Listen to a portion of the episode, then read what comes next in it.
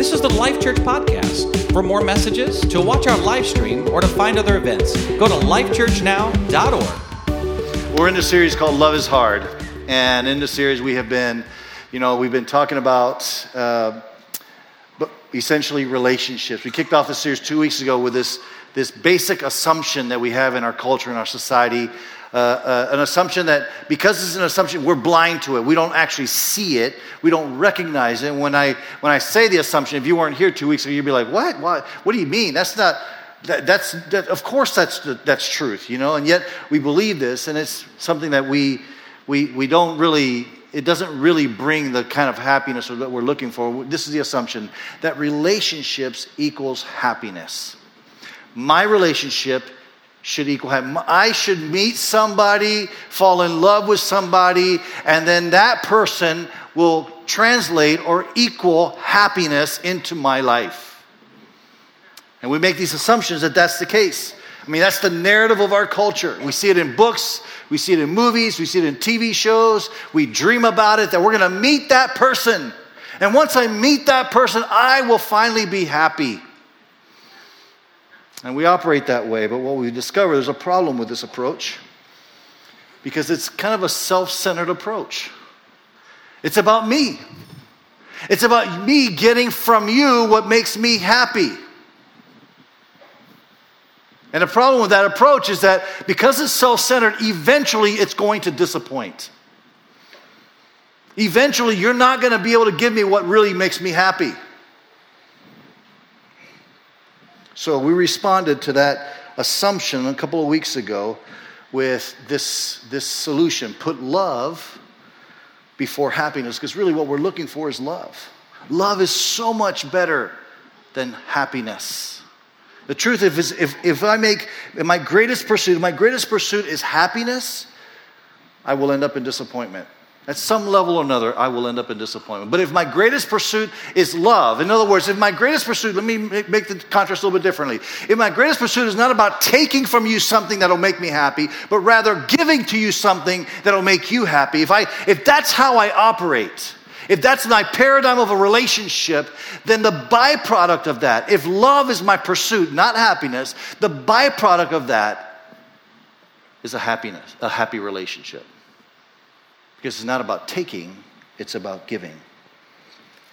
Um, then last week, Jeff, you know, really did a great job. He talked about, uh, you know, our words and how, how our words have power, how our words have weight, and how we need to measure our words with one another. Today, we're gonna, I'm gonna ask a question. It's a very, um, it's, a, it's a sensitive question because, and I'm, I'm saying sensitive because right now, sitting in this room, there's probably at least a half a dozen of you or more, maybe, that have that are currently asking this question. And then there's even another group of you that have asked this question and you've concluded, you've made some conclusions out of this question and have acted upon this question. And this is how the question goes What if I'm with the wrong person? Now, don't look at that person next to you. yeah.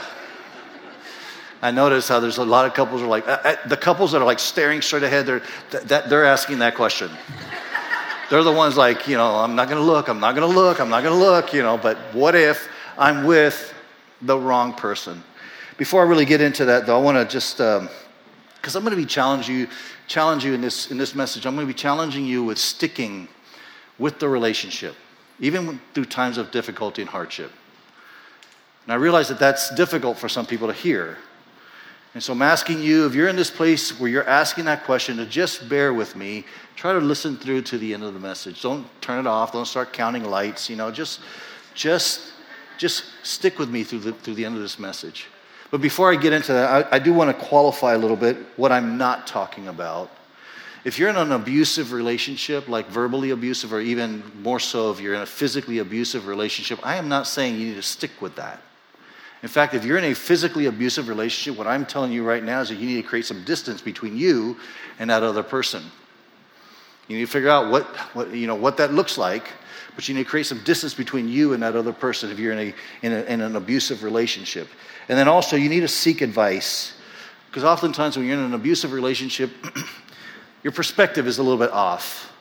Oftentimes, there's, and, I've seen this, where there's abuse going on, and the person who's, who is the victim of abuse thinks that it's their fault. And they kind of try to stick it out and try to work it out, you know.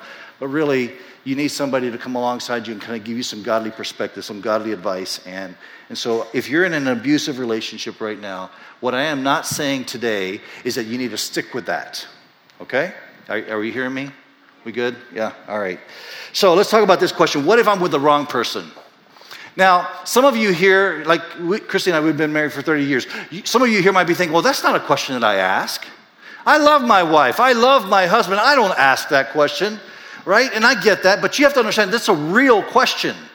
Because in our society, at least 50% of, of couples in America ask that question. They've asked the question, they got married, then they asked the question, and now what happens is they've concluded that they were with the wrong person, and so they divorced. That's the divorce rate in America 50%. And just in case you wonder, well, that's, you know, that's outside of church. No, you know what? We have the same rate within the church. What if I'm with the wrong person? It's a very real question. Christy and I, um, we, this week we celebrated 32 years of marriage, May 9th, 1987. Thank you. All right. I didn't expect that. Um, wait till you hear the rest. No, I'm just kidding.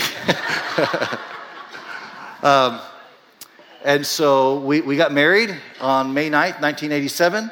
And we, uh, we, we then moved into our apartment in Baton Rouge, Louisiana.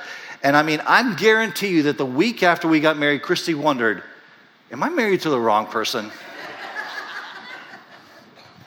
because almost instantly we had a battle over the thermostat. If anybody knows Christy, if anybody knows Christy, she's always cold. Like I promise you, she probably walked into this building and said, it's, It's cold here. She, she just nodded. Yes. She said, It is. That's what she just said. It is cold here, right? She's always cold. Now we're living in Baton Rouge, Louisiana in the summer. Anybody been to Baton Rouge, Louisiana in the summer? Okay, it's not exactly cold in Baton Rouge, Louisiana in the summertime, right?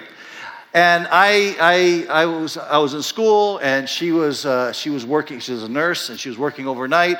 So she got off work seven o'clock in the morning, came home, and uh, I was at, I was already gone to school. And when I got back from school, Baton Rouge, Louisiana, middle of summer, I opened the door, and the air condition was off.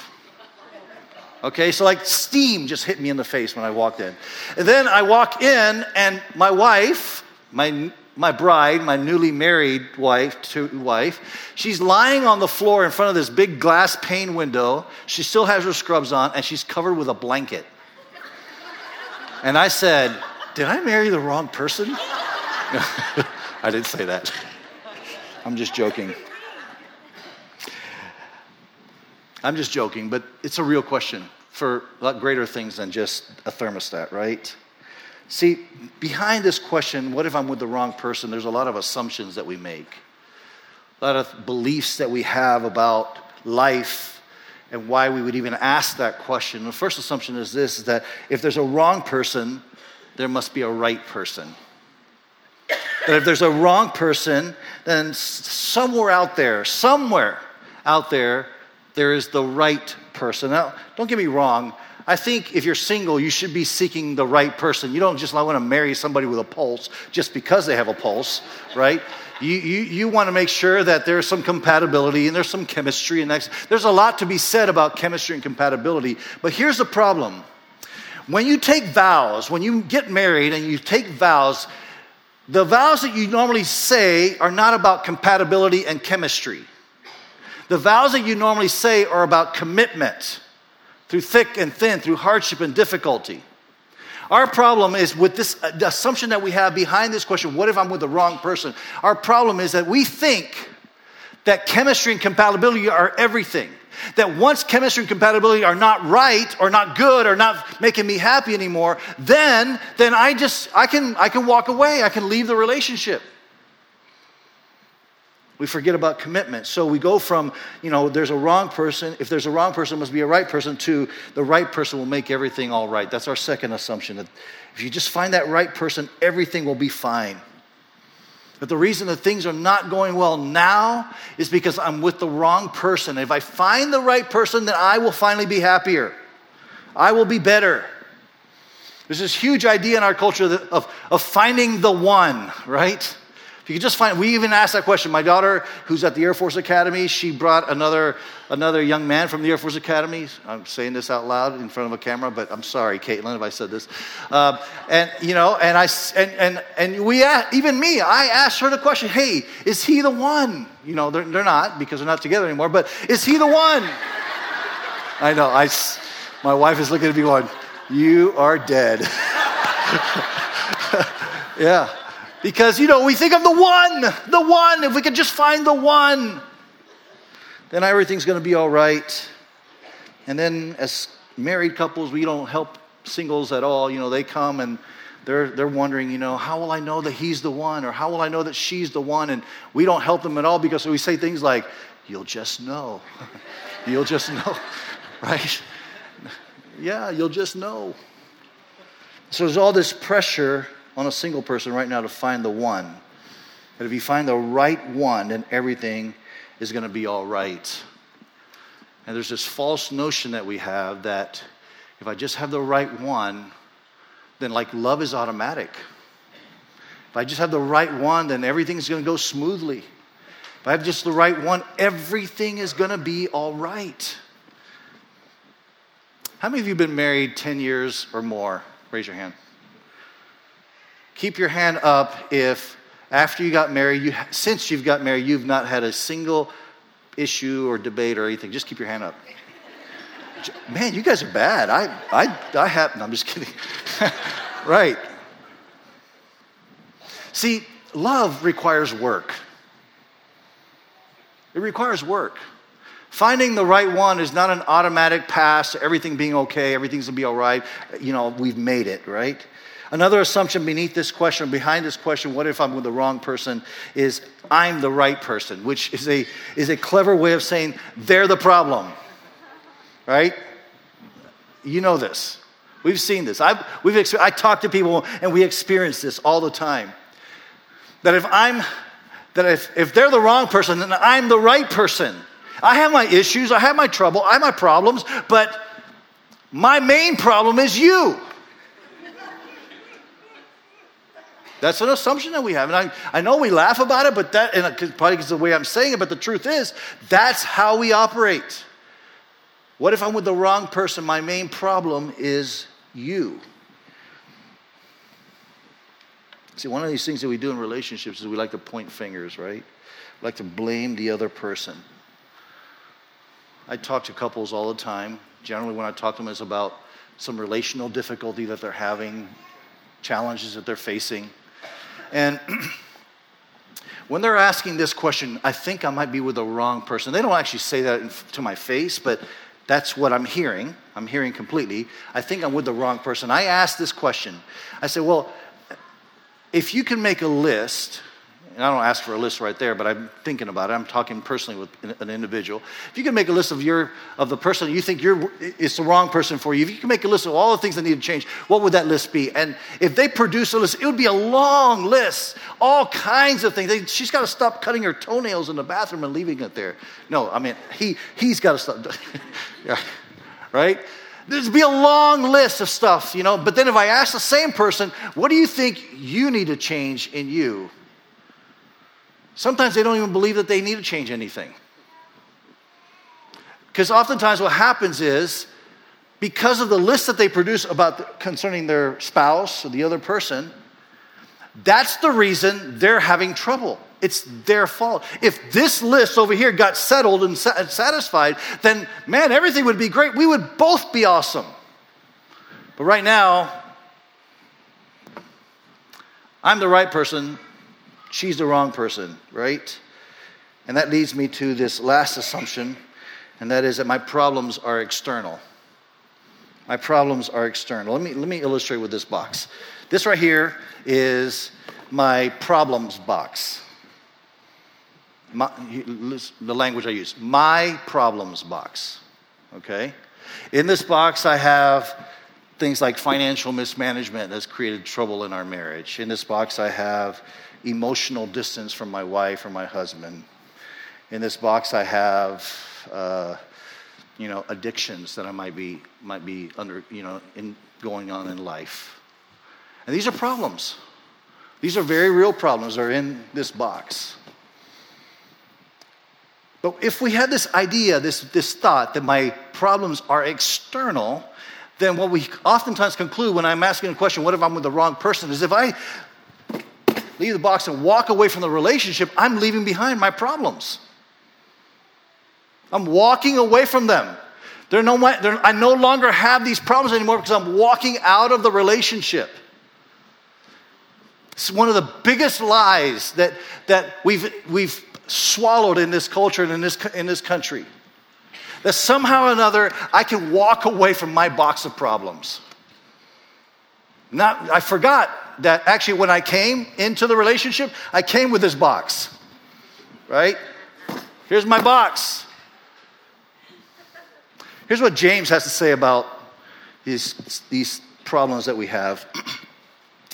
Uh, James chapter 4, verse 1 says, What causes fights and quarrels among you? That's a, a good question to ask. And if you're here today and it seems like, man, just things are just tense, tense, tense in your relationship, there's arguments, there's quarreling, there's what going on. It's a valid question to ask. What's causing it? What's the root of it? That's really what James is asking. I mean, like I said, if I came to your house and I asked you that question, like you might be thinking, I, might be with the wrong person, and I ask you a question. Well, tell me, you, you two, what, what, what do you think is causing the quarrels and the difficulties in your, in your relationship? How long do you think it will take for an argument to ensue? Like, probably instantly, right? Because this is what we do. We say, well, she never, or he always, immediately we're pointing the finger at each other because we think that my problems are external to me. What causes fights and quarrels among you? James, James says. Listen to how he answers that question. Don't they come from your desires that battle within you? In other words, James is saying they're not external to you, they're internal to you. They're a part of you. You brought them into the relationship. In fact, I, I promise you, if you take, if you say, I'm gonna, I'm done with this relationship, you're the problem, I'm with the wrong person, and then you walk away from the, you might try to leave the box, but guess what's gonna happen? It's just gonna latch onto you. You're just gonna walk away with it because you're carrying. Now, there's gonna be a few things in this box that will stay behind because they're, they're, they're unique. Because what happens is in the relationship, when you got together, a few more things got added into the box. And those things that are maybe unique to that couple, those will probably stay behind. But remember, you bought you brought a box of problems with you into the relationship, and that will go with you wherever you're going.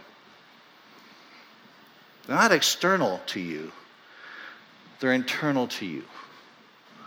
Now, this idea that I'm talking about is at odds with what our culture teaches. Our culture teaches that really inherently humans are, are generally good, right? That, that, in, in, that every person, really, you might have some difficulty, you might have some troubles, you might have some things that you do here and there, but, but generally speaking, you are a good person. And the Bible actually teaches the very opposite of that, of that. The Bible teaches that inherently every human is actually rotten to the core. And that unless you deal with that rot, which the Bible calls sin, it has the ability of basically infecting every aspect of your life. And some of you understand that very well.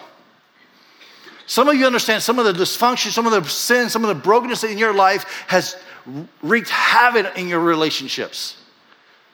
Some of you totally get that that sin is actually the issue. And that's why Jesus had to come and die on a cross and be raised back to life again to deal with the problem of sins. Your problems are not external, your problems are internal. My problems are not external. My problem is not Christy. Sometimes I feel that way, but it's not. My problems are rich, they're internal to me, all right?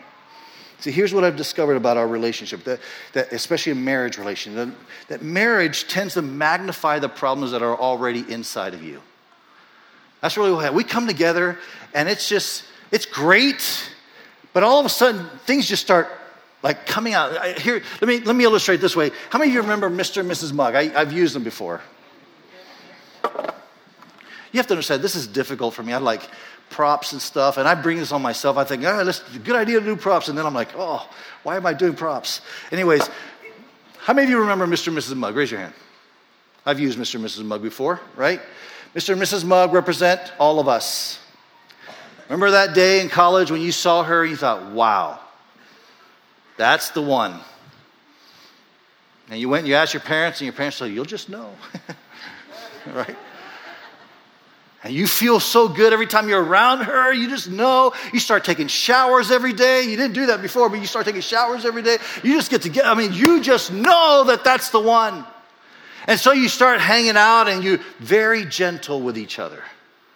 You're just kind of like very gentle, treating each other nicely, speaking to each other nicely, doing what, what the other person, loving them, because basically your, your friends are teasing you because you're not, you're not wearing a pink shirt, which you never would have done before, but now you are because of her, right? And they're making fun of you. But you'll do anything for love, right? like the song.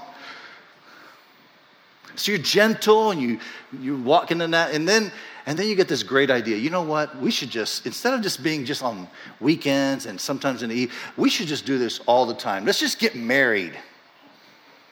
And it's a great idea. You get married. I think marriage is a great idea. And so Mr. and Mrs. Mugg get married and they start, and, and it's still great. They, now they're with each other 24 7. Well, not exactly 24 7, but they're with each other quite a bit and they love being with each other. Six months after they graduate from college, all of a sudden they realize, oh man, I've got my school loans I got to start paying off, you know? And, and Mrs. Mugg said, hey, Mr. Mugg, you probably need to get a job that pays you a little bit more so you can start paying your school loans. And so you get another job, you find yourself working more, right? But still things are going great. You're being gentle with each other, right? And then, you know, but there's some things missing all of a sudden. And then you think, well, you know what? Maybe if we bought a house, let's buy a house. So you go from a, your apartment that you had and you thought you were really happy there. But if you just buy a house, something external again, you will just be happy. And so you buy a house and you start doing life together in this house. But then you realize, well, I've got this $1,500 mortgage I got to pay every month. Wow. How do I deal with the pressure I'm feeling of finances? Well, you know what? Here's a great idea. Let's have kids. Let's have kids. So we start having kids. And before long, Mr. and Mrs. Mugg, instead of just being gentle and de- dealing with each other, they start banging into each other. Yeah, yeah. Would you see what came out of that? And then Mrs. Mugg, like, where did those beads come from? I never saw that before. And Mrs. Mugg's like, well, what, what, where did all that come from? I saw that stuff flying out of you. And all the while, we're thinking that the problem is the other person, when really we came into the relationship with it inside. The beads were always there, they always were. The relationship didn't make the beads come out, they were just there. You see, marriage is like a mirror, it reveals what's already there. My wife has this mirror. I won't tell you why she has the mirror although you will know, has this mirror that it, it's like two sided, and if you you look at one side, you're like normal, and then you flip, it, and all, all of a sudden, it's like you can see Mars. He's like pointing, like Mars. Wow, super magnified mirror, you know. I don't even look into it because like every time I look into it, it's like I can see into my soul. And, you know, it's like ooh. Anyway, she needs it.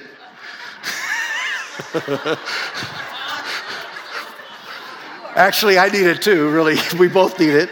We both use bifocals. I know, I, I, I need to move out of this one.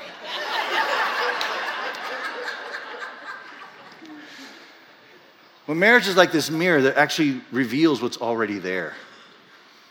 You know, you see the imperfections, you see what's going on. And here's the deal we have two choices when we see those imperfections, when we see those difficulties. We have the first choice, which is what, like I said, 50% of the population is making. They choose to basically point the finger at the other person and say, hey, you're the problem. I'm with the wrong person. You're the problem. If, if, if you hadn't done this, if you didn't talk this way, if you didn't act this way, if you didn't have that addiction, or if you didn't have this, or if you didn't have, if you didn't have, if, if, if you weren't the, the way you are, I would be happier. We can navigate that way, and that's what a lot of people are doing. Or we can choose a counter to it, counterintuitive response. If we're brave enough, if we're willing enough to, to basically take the next step, we can look on the inside. And instead of pointing the finger and instead of saying, hey, you got this problem, you got that problem, you got this problem, we could say, hey, what do I need to change? How do I need to change? The writer of Hebrews, he kind of gives us a little bit of a, an idea on pain, the subject of pain, and oftentimes that's what we would associate with relationships. When, we, when, when there's broken relationships, we would associate pain with that, right? That's the physical association that we have when relationally we're not doing well. We feel pain. Now, it's not physical pain, there's another kind of pain, but we feel this kind of pain. And this is what the writer of Hebrews says in Hebrews 12. He says, No discipline or no you know, chastisement, you know, the stuff that you're feeling because of wrong choices you've made or, or things you've said or decisions that you've made, no discipline seems pleasant at the time. It's not fun to go through that pain, it's painful right? And some of you are there right now. Right now, in your relationship, you're experiencing pain. And you don't like it. And I understand it. Christy and I, we understand. We've been there. There's a season where we argued a lot. We said things to each other that was painful and hurtful. You might wonder, uh, Pastor argues? Yeah. Just ask Christy. Just no, don't ask Christy because she might tell you more than I want you, want you to know. Maybe that's where you're at, but check this out. He says, Notice what seems pleasant at the time, but painful. Later on, however, as you look inside of the box, as you look inside of you, as you examine what's inside, later on, however, it produces a harvest of righteousness and peace. Don't you want peace in your relationship? Isn't that what really we're hungry for in our relationship? Uh, a harvest of righteousness and peace for those who have been trained by it. Now, I'm not talking about, you know, suffering through with no end in sight. I'm not talking about doing all of that. I'm talking about doing the hard work and looking at what is painful. I'm talking about taking the lid off the box and looking inside. There's some of you here, you need to do that. In your relationship. You need to look inside that box you, you've got it nicely tucked away, you've got it stored away. You don't want anybody to see it. But you need to look inside that box. Here's my box. This is obviously figurative, but for example, I have here my two passports. I have a Panamanian passport and a US passport. And it means something. It means nothing to you probably, but it means something to me. It means it, it speaks to my sense of self esteem and identity. Because I grew up with this passport in Panama, 18 years living in the country of Panama, where everybody around me thought I was this. And then I came here and I said, Look, I'm, I'm this. And everybody said, No, no, you're this. So in Panama, I was called a Yankee, I was called a gringo, and then come to the States in Dallas, Texas, in high school, they're calling me a, a wetback and a, you know, did you swim here? Do you swim from Panama? You know, how do you get here? Christy didn't give this to me. Our relationship didn't give this to me. This was there when I got married to my wife. It was already there. I got another one that's probably a little bit more painful. And I thank God that really I've overcome that in many ways. But here's a picture of my dad and mom on their wedding day, 1961, in, in Balboa, Panama Canal Zone. And uh, 15 years later, my dad and my mom got divorced. You know how I found out about the divorce? My dad I was working a summer job. And the summer job was delivering food to local uh, offices in the canal zone. and I would, like, by foot, like literally, I'd go take their order, walk to the place, get the food, and then take it back and deliver, and they give me tip money.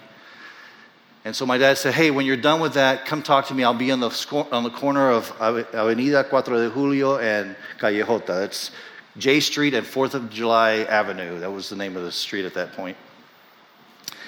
Meet me there. I want to talk to you. So I very happily, you know, I was 15 years old, went and met my dad at the corner of this street, and on that corner was a bar. And we both walked into the bar. He offered me a drink. He said, You want to drink something? I said, No, that's okay. My dad was an alcoholic, by the way. And my dad just simply looked at me and said, Hey, we're getting a divorce. Try to talk your mom into it. She doesn't, I don't want to get a divorce, but it's all her fault. He blamed my mom for everything. And that impacted me. I don't know how, I don't understand why, I don't get it. I was just a 15 year old kid, but somehow or another, that stuff did something to me. That was in my box when I first met Chrissy. If she had known, maybe she would have made a different decision. Who knows? I wasn't out flaunting it, I wasn't showing it to the world, it was just there.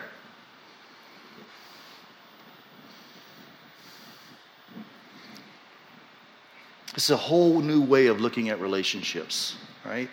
So maybe the question that for us as we think about, you know, why am I with the wrong person, whatever, is maybe, maybe the purpose of marriage is not for you to be happy, although I think you can be happy in your marriage, but maybe the purpose of marriage is to make you holy. Maybe the purpose of marriage is as you start as you start interacting with another person and you start doing life with that person and sharing finance with that person and having kids with that person and all the other things that come along in a marriage relationship, maybe the purpose of all of that is to make you and that other person more like Christ. And if we were to think that way, we would recognize that the struggle that we have right now is really a gift from God. It's a discipline that we're going through that if we will just go through the pain of it, we'll find reward. We'll find peace, a harvest of righteousness and peace. About 10, 11 years ago, um, Christy and I were in a real struggle. Sorry, Bing, you're sitting there. It's kind of hard to say this when she's sitting right there, but we we're in a real struggle. We weren't thinking about divorce or anything like that, but, but the truth is that we were just disconnected from each other, arguing a lot. A lot of it circled around my parenting, around my, my absence. And real, I mean, she would say, You're here, but you're not here. like you're here in the house, your body's here, but you are not here. And I would have the, I would come back with my excuse, well, you know, we're planning this church and everything's hard and I've got to work hard. If we're going to grow this church, I've got to really work hard, work hard, work hard, work hard, you know. So I was absent. I wasn't parenting well. And then what would happen is she would bring it up and I would get defensive and we'd argue and then she'd get defensive, she'd argue back and we'd go back and forth. Never really resolving anything because really the problem was the way we were seeing the problem was it's external, it's there, not here. And we took men's fraternity around that time here at Life Church. Went to, we met at the uh, Engler Theater, and I remember going through that and talking about the suitcase that we needed to unpack the suitcase. and I realized I needed to open, take the lid off my box, and start looking on the inside and realizing that what was actually happening in our relationship was I was operating out of the baggage in my life. And there was a sweet and painful moment where I basically just came clean with Chrissy. I told her my dysfunction, I told her my fears, I told her my sins. And it did something to me. It changed me. I was no longer trying to fix her, I was looking on the inside. In fact, marriage kind of reminds me of the gospel. in many ways. Like, there's nobody on the face of the earth that knows me better than Christy. I mean, she has seen every part of me, literally and figuratively. She knows me inside and out. She's seen the very worst of me as well. And unfortunately, she has to experience when I pass gas under the sheets, too. Yeah, so she knows every. I'm, so, I'm telling you, there are things that she knows about me that none of you will ever, ever, ever know. Okay, that was too much. Okay, get it. I get it. But, but here's the deal when in the relationship you choose love over happiness, not meaning exclusively, not saying that happiness will not come, but when you do that, you learn to love the other person despite the junk that might be in there. And that's the gospel. That's the gospel. That's what Jesus does for us. He looks at you. Now, how is it that we, he can do that with us, yet we look at this other person we ask ourselves, Am I with the wrong person? I think I'm with the wrong person. I, I don't know. They've got all these problems. That's not how Jesus treats us. He sees our junk, and He loves us anyway. So here's a challenge for us this morning, and I want to ask you to stand as we conclude. The challenge for us is uh, instead of pointing a finger, instead of asking a question, Am I with the wrong person? Let's reverse the question. Let's ask this question instead God, or not even ask the question, just make the statement God, make me the right person. Make me the right person. So next time something happens, next time you flare up, next time you, you know, he spends money that you didn't want him to spend or whatever, or vice versa, instead of saying, Am I with the wrong person? Ask yourself, God, am I the right person? Am I the right person? If you could ask yourself that question, I guarantee you God will step in. Here's the cool thing that when you take, see, in a relationship, I can't walk away from this box.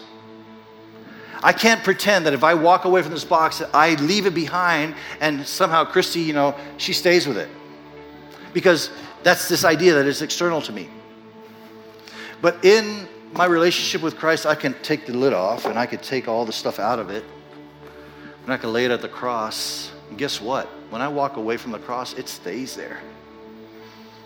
I'm set free from it. I've given it over to Christ. And I can leave it behind. And that's the promise we have in Scripture that you can have a new life through Jesus Christ. When you look on the inside, when you surrender, when you submit, you can have a new life in Christ Jesus. Amen.